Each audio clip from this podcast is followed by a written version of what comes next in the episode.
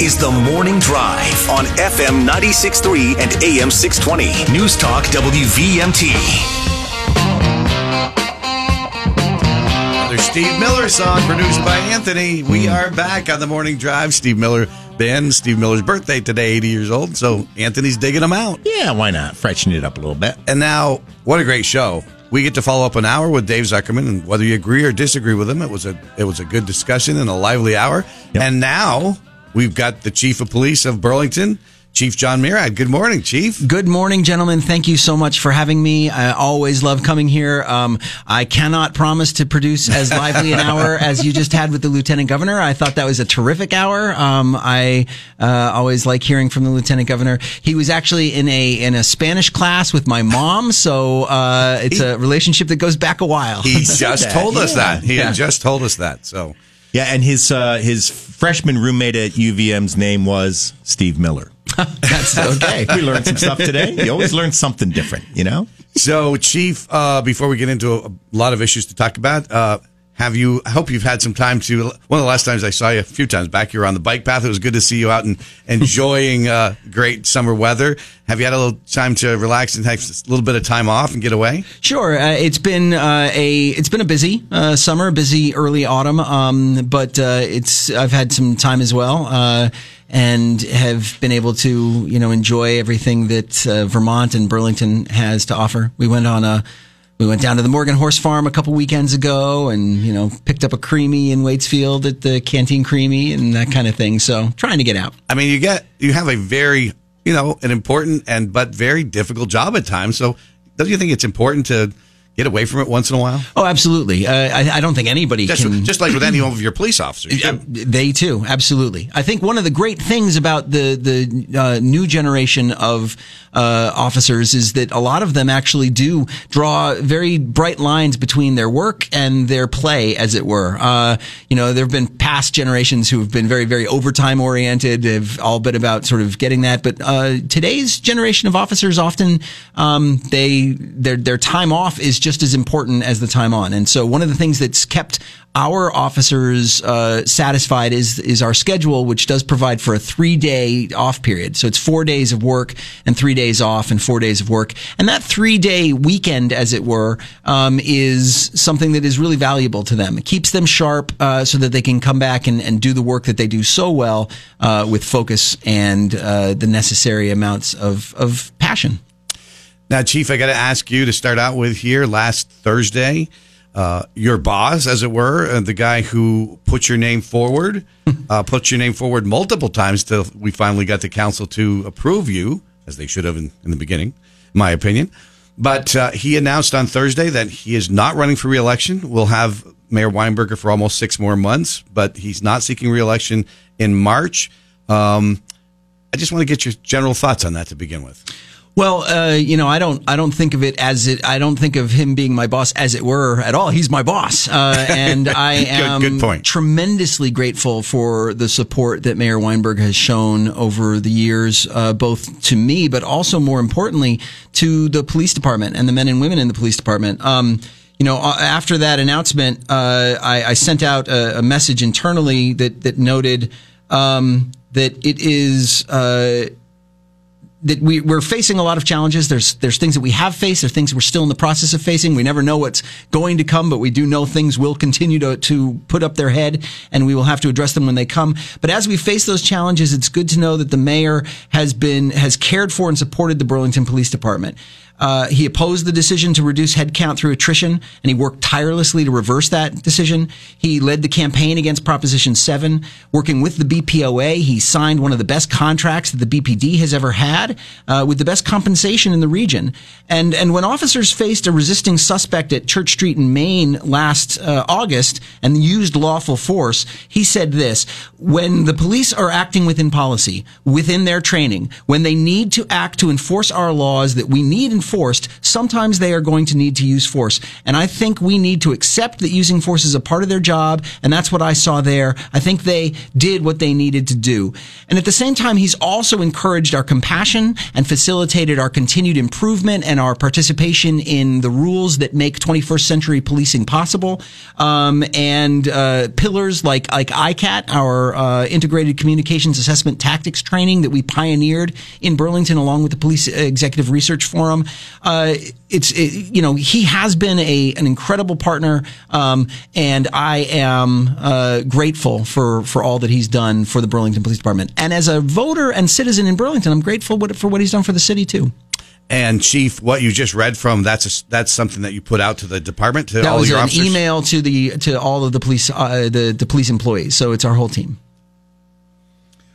Oh, we don't. Okay, I thought we had a call. Sorry. The McKenzie Country Classic hotline's open though. Triple eight four one four zero three zero three. If you got a question for the chief, uh, give us a call. Now, Chief, let me just go just a little bit further with that before we get into some other issues. We had a caller call in this show who was urging the mayor to seek reelection and also talked about, uh, and one of the reasons he and I think another caller as well said was, look, you need to, we want to make sure that the chief stays on the job. He just got the permanent job recently. Stability is so important for the police department. We don't want to take the chance that there's a new mayor that wants to get a new chief and that we have to go off in a whole different direction.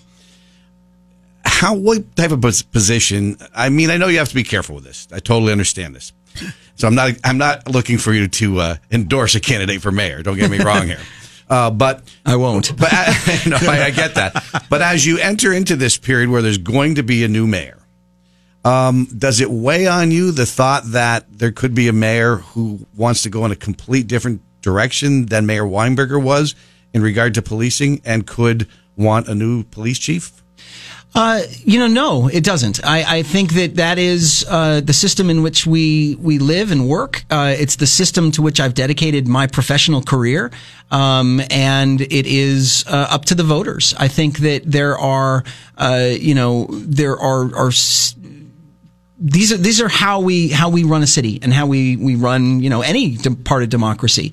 Um, there have in the past been uh, positions that you know sort of are somewhat isolated from uh, the the top executive position. Uh, but I don't necessarily. I think that unless that's codified for for reasons that that, that the voting uh, populace has actually agreed upon and then made a decision about, I, I don't think that it's necessary. Uh, you know, the FBI director is one example, right? The FBI director usually has terms that are are separate from the presidency, and and there's a, a reason for that. But the attorney general is not. Um, and so there are uh, arguments on both sides. I uh, I want to continue to serve the city of Burlington. I, I live in the city of Burlington. My kids go to school in the city of Burlington. My my wonderful wife, uh, and uh, you know we have a home that we love, uh, and I am glad to be back in the city of my birth. Um, but what comes will come, and I, uh, you know, only want what's best for the Burlington Police Department, the men and women inside it, and the community they serve. And you have a golden retriever dog too, don't you? She's she no, she's a bla- uh, black Oh. lab thing. She's a mutt. so uh, a wonderful mutt from from down south. We got her at the beginning of the of the pandemic. Let's go to the phones. Good morning. You're live on the morning drive. Yeah, hi. Good morning, Chief. I'm glad you're on the call today. I I manage a team of uh, 25 people in downtown Burlington, and, and our lease is up next summer. And my my staff is very concerned about safety down here. I personally was 50 feet from a shooting this summer, walking to City Market at the Simons um, earlier this year. It was something you could see coming, but there was nothing you could do about it, and it happened. Unfortunately, no one was hurt. But what what is the police department? What's the city doing to? What can you tell me to help make my staff feel better about staying and working in downtown Burlington? Wow, that's a terrific question. And I'm, I'm sorry that you experienced that. We did make an arrest off of that. Uh, the detectives were able very quickly to, to find our suspect from that incident. Nobody was struck in that incident, but uh, it's, it's awful. And anytime bullets fly in the city. There's the possibility people may be hurt, which is why we take it so seriously. Um, uh, you know, I just had a, a, conversation very much like this with a, a, very close friend of mine from high school, uh, tremendous, tremendous athlete and, and great uh, attorney now in Burlington. Um, we had lunch and, and he was telling me the same thing about his firm and, you know, what people there are experiencing and what they're thinking about. Uh, and I know that it's being discussed in other parts of the city as well.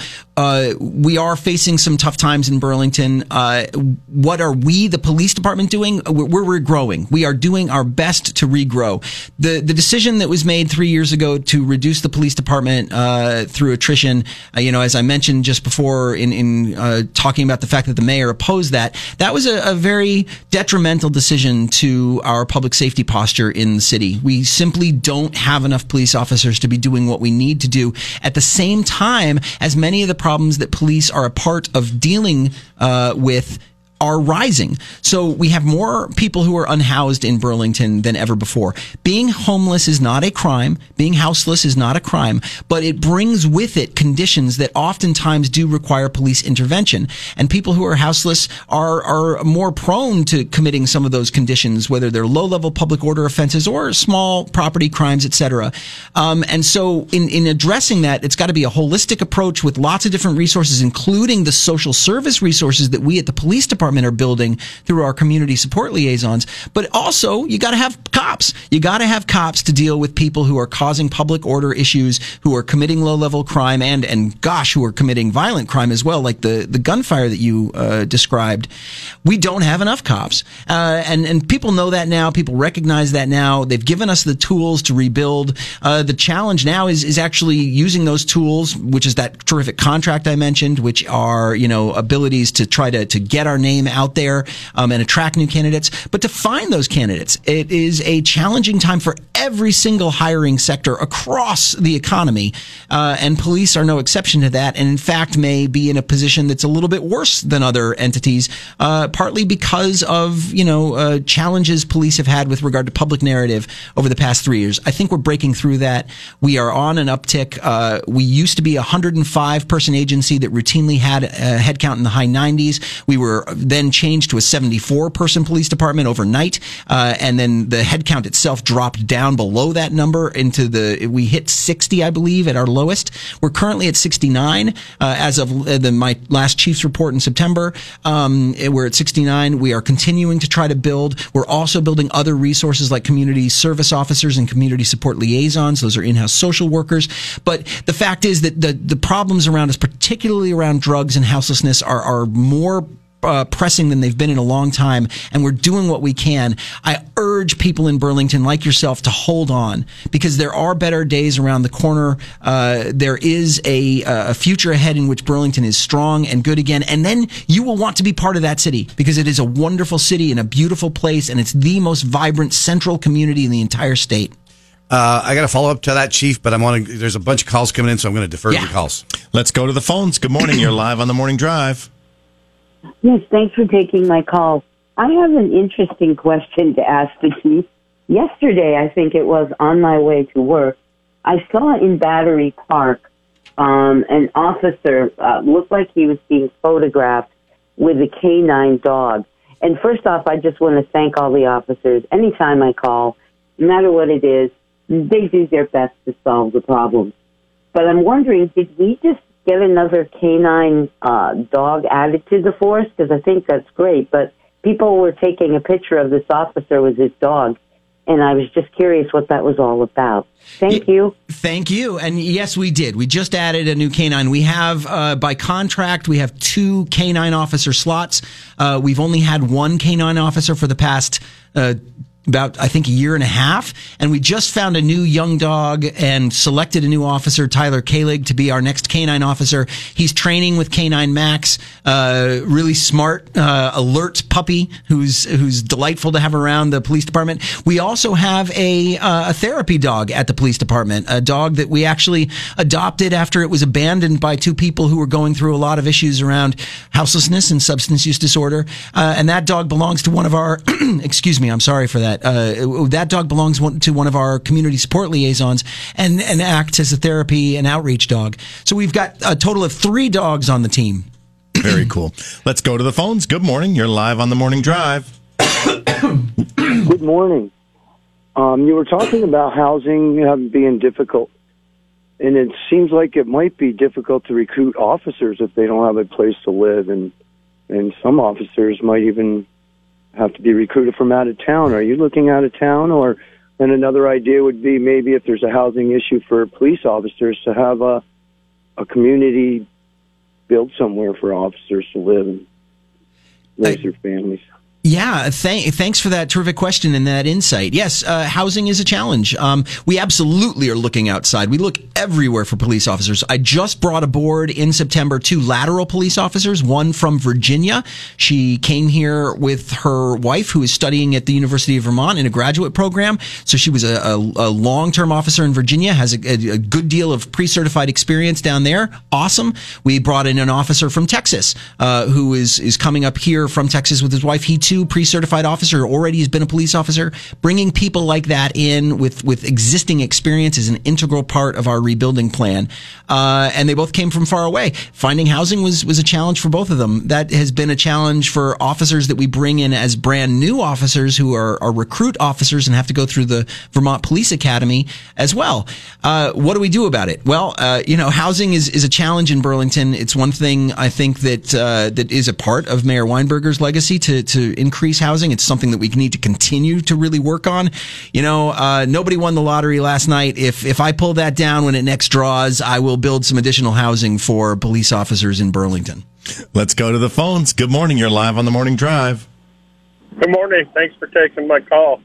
Uh, I took interest in the chief saying that we we need more police officers and all this. I think what we really need is to get rid of some of the gutless judges and state's attorneys that, you know, the police department is doing their investigations, they're charging these people, and uh, they're getting dismissed by the courts. Uh, that that system's got to change. Thank you. Chief, let me ask it to you this way: what the caller's saying. Um, we had uh, Doug DiSabito, Grand Isle State's attorney, on the show the other day, and uh, he has made a public statement about the a judge's decision with a case uh, involving somebody who has repeatedly been selling fentanyl on the streets. Um, and he's criticized the judge's decision, which basically gave him probation. I know it's a tough, tough to pull you into a, uh, something about judges, the judicial system, or whatever, but doesn't that really undercut people's confidence in the judicial system and, and create more problems when we when we when a judge gives a, somebody who's been dealing fentanyl just probation? Yeah, I think the the challenge here is that it is uh, it's a huge system, and and even individual decisions by a specific judge or a specific state's attorney or a specific attorney general or a specific officer for that matter are often made in the context of this this big system, and the system in general does not want to imprison people. Vermont's system wants to be as uh, it wants the least intrusive posture possible. Uh, it wants uh, to jail people as infrequently as possible and imprison them even less than that. And I'm drawing there the distinction between jail being something that is generally pre-conviction and prison being something that is afterwards. Um, we don't like imprisoning people in, in Vermont. And until our communities step up and say, you know what, we, we do want that for this or for that or for another different kind of condition or crime, uh, we're not going to see a big change. And even when we have decisions, individual or specific decisions that seem problematic, uh, oftentimes if you drill into them, the person who, who appears to have made that decision is actually sort of following the system and what the system's guidances are. Now, that is not to say that individuals' philosophy about, you know, I really believe that we should not be dealing with uh, people who have low level substance use disorder as criminals. I really believe that people who have mental health issues should be treated rather than jailed. That doesn't mean that those philosophies don't also influence these moments, but a lot of times it comes back to the system. Chief, I got to ask you this question. We had Rachel Siegel on the show recently, a couple of weeks ago. I'm sure you know she was at the city council meeting. There was a big issue, famous picture now for holding her hand over someone's microphone. The gentleman that was speaking then it kind of created a chaotic situation. He, whether you liked what he was saying or not, he was speaking in at least speaking in a reasonable voice until that point where then he sort of lost it after she covered his microphone up. When she was on the show, she indicated that she understood there was free speech issues, but she said, but I was concerned. My folks that I was with were very upset with what, with what he was saying. And I looked over and saw the chief of police in the room. And she said, and he had his hand on his hip, like near his holster. And then we went off to something else. And I came back and I said, I need to clarify, Rachel. Are you suggesting that you were concerned that the chief was going to shoot someone, saying that his hand was near his holster? And she said, simply, I was very afraid. What, what, how do you react to hearing that? Well, uh, I certainly think that that's an absurd contention.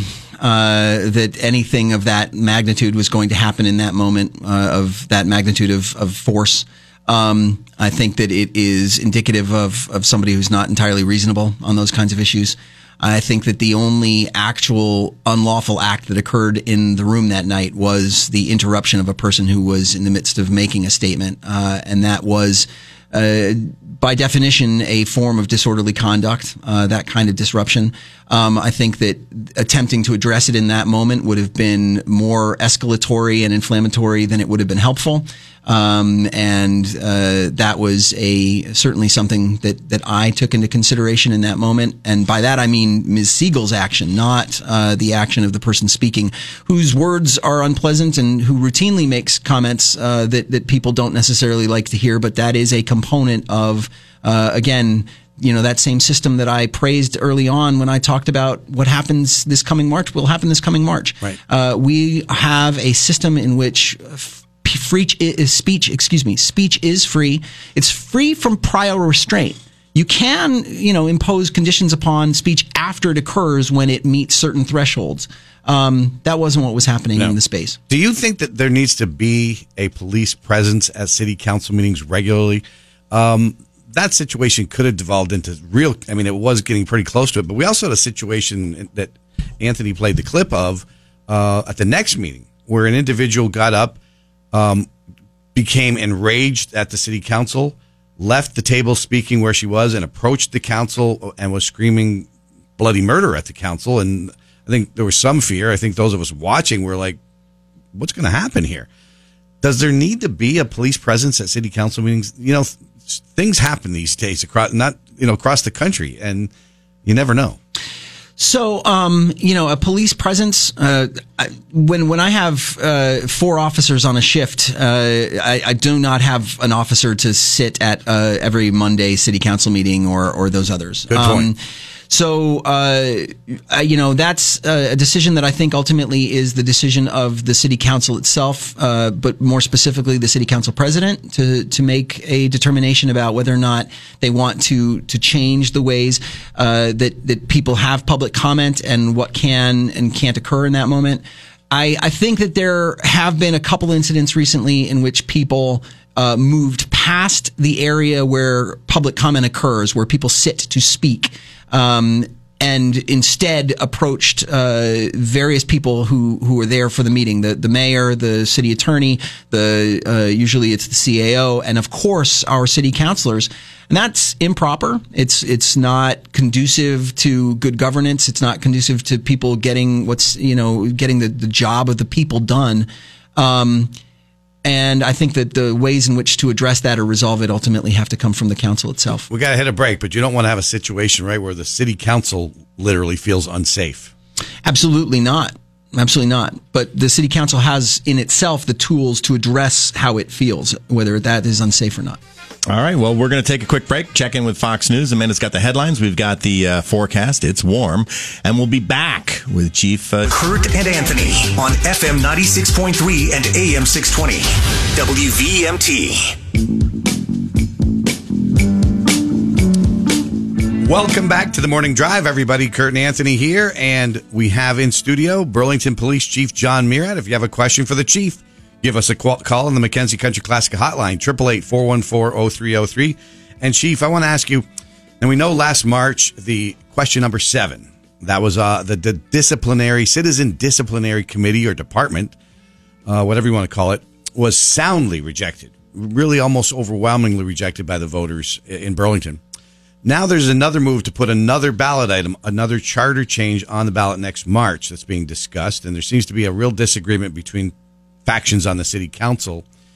What are you? Do you have concerns about the direction this question might go? Uh, sure, I, absolutely. I, you know, I, I, think that the decision the voters made over Prop Seven was the right one. Um, I think that it had to do with the extremity of that uh, proposal, um, and I think that the the fact of the matter is that you know the the number of folks uh, around this debate who are on the really extreme side of saying that we should abolish policing and and also jails, et cetera, is very small, and the number of folks who are on the other extreme side of saying, you know, everything's perfect. I don't think we need to change anything is is also small. Um, so we're always seeking the opportunity to improve uh, with regard to anything that the Burlington Police Department does and in how it serves its neighbors. Um, and that includes uh, working with the civilians that are, and I don't care for this term civilian actually, I, it, with the neighbors who are, are, you know, incredibly important in guiding and shaping the department, specifically our police commission, right? Our, our independent police commission, they are appointed by the city council. Um, they are, uh, they are, are separate from the police department. They no longer meet in the police department. They meet at city hall. We share every single citizen complaint with them. We share every single use of force with them and with the public. Uh, we make every single use of force public. Um, we uh, they can watch video when there is uh, a cause to do so, and and uh, you know not a random sampling, but like I, I, this case, I, would like to look into this. They uh, approve every single directive that we create as a police department, and I, I can't promulgate a new directive until it is approved by the police commission. Um, I think that we have a really strong working relationship, uh, and I think that the new the commission has had some some differences of opinion with the police department over the last couple of years. A lot of those differences are, are starting to be worked out. Um, we have some new police commissioners. I really admire the leadership of co-chairs Commissioner Rao and uh, and uh, Commissioner Cox, um, and you know, I'm hopeful that we will be able to sort of work with that. I don't know what's in these other recommendations yet. I haven't seen the two sort of dueling proposals but that have been. Uh, some of it is produced. to f- further empower the police commission. And uh, is there a concern that you have of some of the additional uh, duties they want to give to the police commission? That it sounds like some of it might take uh, away some of your authority for disciplinary action. Well, I think that my authority for disciplinary action, uh, the, and I, it's not mine, it's the chief's. The chief of police, uh, as the authority for disciplinary action, is encoded in the charter. So we'll see what what an ordinance or a resolution can do uh, to affect that. The ultimate decision is still going to belong to the chief of police unless there is a charter change, which is a much more you know uh, a much more prolonged and, and difficult mechanism uh, to create charter change. I, I, think there's a reason for having chiefs of police uh, have disciplinary authority over the police departments that they lead. Um, I think it has to do with with a number of things. Most importantly, the the idea that there is a, a clear chain of command and a hierarchy, but there has to be insight and input from other entities as well. I give every single uh, you know use of force to the to the mayor as well. I, I, weigh in with the mayor. I weigh in with the human resources department of the city of Burlington. I weigh in with the city attorney, and I also weigh in with the police commission on on uh, all these kinds of issues. So the notion that it's just sort of sitting in one person who has some sort of autocratic total authority is erroneous. So when these proposals are vetted out further, you'll keep us informed as to your thoughts. Absolutely. Let's go to the phones. Good morning. You're live on the morning drive. Thanks for taking my call this morning. I wanted to um, just uh, make a make a comment. Um, I saw, and thanks for being on the show today, Chief. I saw a disparaging uh, banner that was flying on South Union Street the other day, and it said "Strong communities make police obsolete." And and I just, you know, I thought about that for a second, and it was just like the most stupid thing I have ever heard and, and read before. And I just wanted to, I wanted to make a comment to say that I hope that when your officers drive by such a stupid comment, I hope that they know and realize that there's still people in the city of Burlington that appreciate what you do, appreciate what all the officers do for Burlington, and and and, we, and we really hope that that you can bring this Burlington back to the people. Um, you know, especially the the business owners downtown, and because we know they're all suffering, and and and we know that they're all about to leave. Um, but I just wanted to uh, say that, and, and and and thank you for every everything that you guys do. Thank you for taking my call. Bye. Chief, just to follow up on that, I think that the way I'd ask this is do officers, and I know I talk to a lot of officers, and you know better than me, of course, but uh, back back during the height of what was going on a few years ago, the the resolution by the council and all the other things, a lot of officers were really demoralized. Do you think that officers now, despite what the caller just said they saw on South Union Street, which I agree with what the caller's sentiment was, but do you think officers now feel, is it a little less demoralized? Are they seeing the light at the end of the tunnel? I certainly think so. Um, I think that there is, you know, first of all, thanks to the caller for, for those comments. You know, uh, do they know that there is public support behind them? Yes. That's why they come to work and, and continue to work. And words like yours, you know, reinforce that. But are there those who think differently? Of course. Uh, and, you know, the notion of that, that banner, uh, if you look back to the original Utopia from whoever it was, the 1200s, uh, you know, there, there were no police in Utopia. There also wasn't property. People moved from house to house freely. There weren't locks on the doors. I mean, a perfect society may very well have that. Uh, there is no such thing as a perfect so- society, which is why More named it Utopia, no place.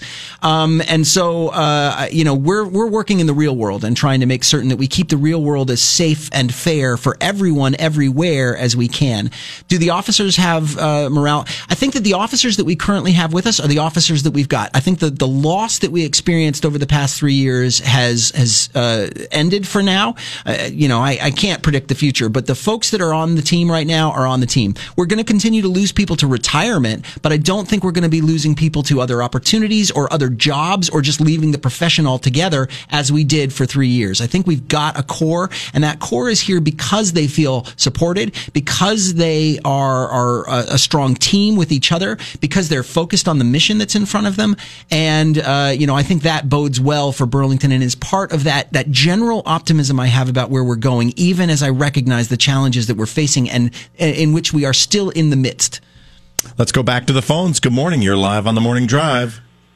Yes, good morning, Chief. You made a, mo- a comment moments ago that um, kind of piqued my interest. You you you stated that the segment of your society that wanted to abolish the police was small. Now, that may be true. I mean, it may be small. Um, I don't know if it's as small as you think it is, but granted, it might be small. But keep in mind that small population is what occupied a park throughout an entire summer with immunity. The result is what you're living with now. So just because they're small doesn't mean they don't have a lot of influence in your city, and they're not going away. Yeah, that's that's a fair observation. Uh, the month that you know there was a whole month in which the people were in Battery Park. Uh, certainly, many of those folks were self-described police abolitionists. Um, I do think that it is, however, a, a numerically small group. But you're correct. A, a, perfect storm of circumstance allowed that uh, movement to gain outsized influence and outsized uh, impact. Uh, and that that was a whole bunch of things. It was it was the the onset of the pandemic. It was the terrible uh, crime in Minneapolis and, and, the murder of George Floyd. It was you know a, a, desire among people to have some kind of outlet for the things they were feeling, which were uh, a huge uh, amount of of just uh, turmoil in the zeitgeist, as it were. Um, I still do believe that it is a small number of folks who actually believe that we could seriously exist without police. I think that's a, a, I don't think that's a reasonable notion. And I don't think, and I think that most Burlingtonians are reasonable and recognize that while uh, you know, even those who might think that that's something to be hoped for recognize it's not where we where we live in the real world. Uh, Chief, on I want to see how you handle a couple of issues here. How the police department is told to handle this. The pods. There obviously have been some problems there. Uh, there's a house right next door that is uh, seniors live in, the McKenzie House. Mm-hmm. Um, we've seen stories on WCAX, et cetera, about that, of issues there. Um, I was told by someone recently that police were called, that someone was causing a problem, um, and that they were told, I, again, this is secondhand from what I heard, but that the they, the police told them you need to deal with the management, the people who manage the pods. That's who you should be calling. How do, how are those situations handled? So, uh, you know, the people inside the pods are not actually the locus of most of this disorder. The people inside the pods are are uh, doing as best they can, and they are required to follow a number of rules by the management, which is CHT. Uh, and they do follow those rules, and people are kicked out when they don't. Uh, CHT does remove people who can't uh, abide by the the conditions that are part of being a, a, resident in the pods. For those in the pods, I think the pods are a nearly unmitigated good. For those in the pods, I think they are nearly unmitigated good, and I think they're a moral obligation of a community as well. Uh, the the challenge is what happens when people you know come towards the pods the the people who aren't residents there who aren't following any rules who come uh, sometimes to procure or or sell or use uh, narcotics um, sometimes just to, to, you know call out to somebody who's inside and and thereby cause uh, noise and problems for for nearby residents uh, people who are waiting for someone else and they sit on the steps of the McKenzie house um, you know there was a violent incident involving a resident of the McKenzie house as a victim, but that wasn't, remember, the, the committer of that violence wasn't somebody in the pods. It was actually somebody in a, a residence nearby. Um, the, that said, you know, uh, we are concerned about it. What do we do? Uh, it, it's not we we are focusing most of our day to day enforcement and police present uh, presence efforts on the downtown core. Uh, we have to maintain that that part of the city in order to to try to keep the the economic base in Burlington and also uh, to make sure that we are. Um, keeping our city as friendly and as open as possible for uh, for visitors, for people who want to use our wonderful public spaces but I do make certain that our CSOs travel by the pod uh, routinely during their their shifts. They go. That's how they are told to go home. They don't go home on battery. They go home via Elmwood um, and check in there. Our CSLs routinely go there and work with CHT and with people. It's a, it's actually a really great way to have a number of people who do get services from our community support liaisons all located in one place. Makes the CSL's job a little easier. Um, but it was a pro you know the pods and their scale were designed for a, a, situation where burlington's homeless population was in the 50s and now it's you know upwards of 250 and so a lot of the challenges that we're seeing are not about the pods it's about just this this influx of of people who are unhoused. When would the police department tell they get a call from a problem near the pods or mm-hmm. someone on the mckenzie property? When would might the police tell someone calling that they need to deal with the pod management team? So uh, that isn't. Uh, I'd have to see that individual okay. that individual case. I, I, don't believe that's what we would want. Again, it's it's a secondhand sure. information I'm getting. So. But but you know, our priority response plan is clear. Uh, we are are basically when when we have few two or fewer officers available, we deal with life safety incidents. And so it depends on what the call would be from somebody in McKenzie House. Say, can you come remove this person from our stoop? I want to trespass him, but I'm scared to do so. A trespass is a priority three when we're in priority one planning. Um, I'm being assaulted or there's a person who's breaking our windows and he's outside screaming and trying to get in the house, that's a priority one. We're coming for that no matter what. And we're never going to say, ask CHT to help you. Got it. Let's go to the phones. Good morning. You're live on the morning drive. Good morning. Uh, I want to uh, thank the chief for doing a great job in a difficult situation. And I have a simple yes or no question. Do you support uh, the safe injection site proposal? So I'm going to punt on that. Uh, you know, that's a decision that's going to be made at the mayoral and city council level. Um, and I'll certainly weigh in when, when given the opportunity to do so. Frankly, I, I appreciate what you're asking, but it's more than a yes or no question, I think. What's the police department's policy um, on encampments? Uh, I know there was an encampment right near Champlain Farm Store on North Avenue. Um, and there's been encampments that have popped up different places here and there. How do you handle that? So there is a, uh, a, an elaborate encampment policy that was developed with the ACLU uh, several years ago, prior to the pandemic, um, and it went through the you know the city attorney and the ACLU. It had to do with with uh, you know a case involving a person that we had ejected from City Hall Park uh, for breaking the City Hall Park rules, uh, and the ACLU basically fought to say you know you can't uh, prohibit people who break the rules from being in these public spaces. Okay, that's that's where uh, the city said, "All right, we'll we'll figure out how to make these rules." Camping is prohibited in in most parts of the city, um, but how do we actually undertake uh, evicting a person, as it were, from a camping? So closing an encampment, um, and the the policy is is elaborate and it's very well understood by Lacey Smith, who is our community support supervisor. She leads the community support liaisons, uh, and her team uh, and CSOs will go basically. It's a notification process. You go to the location, you say you cannot camp, uh, you give a reasonable amount of time for the person to be able to move. You assist the person with moving. You store property if necessary, uh, but eventually you come back and say now's the time.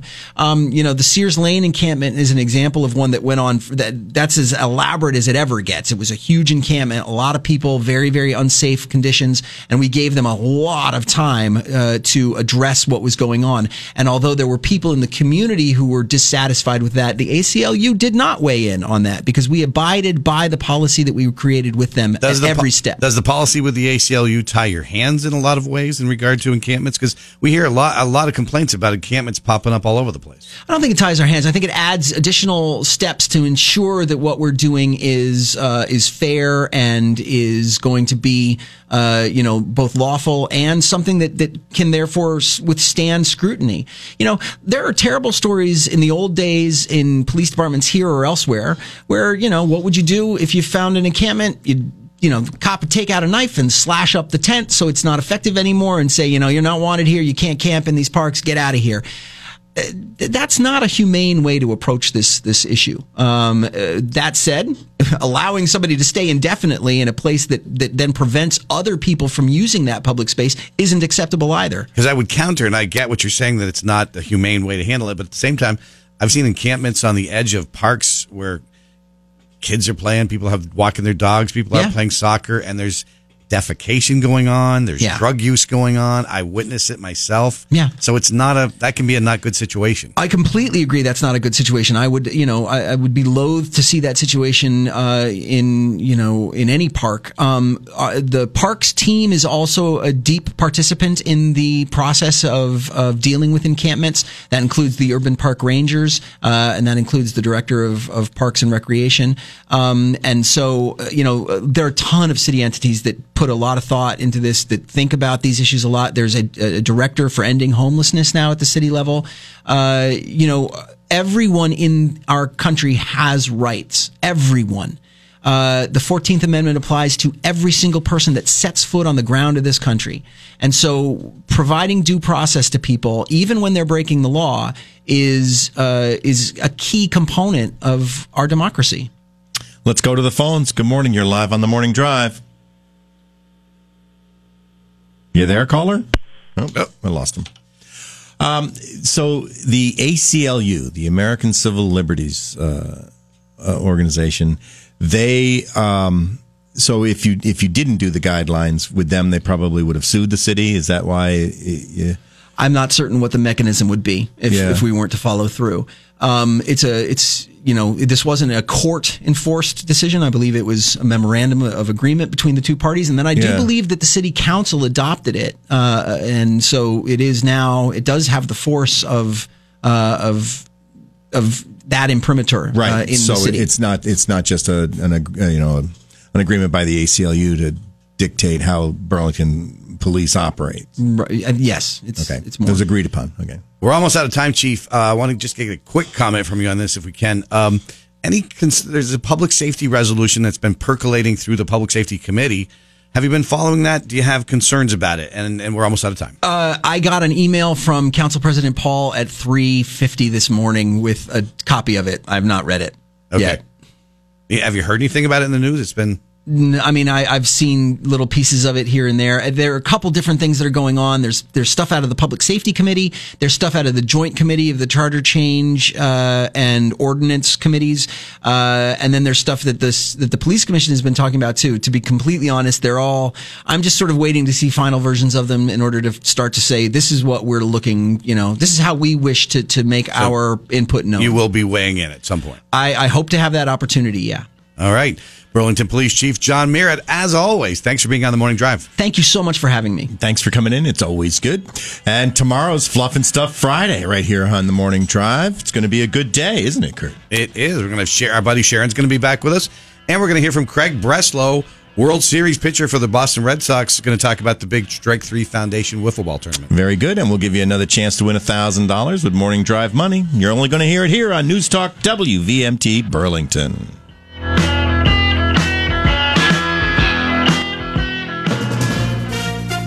From ABC News.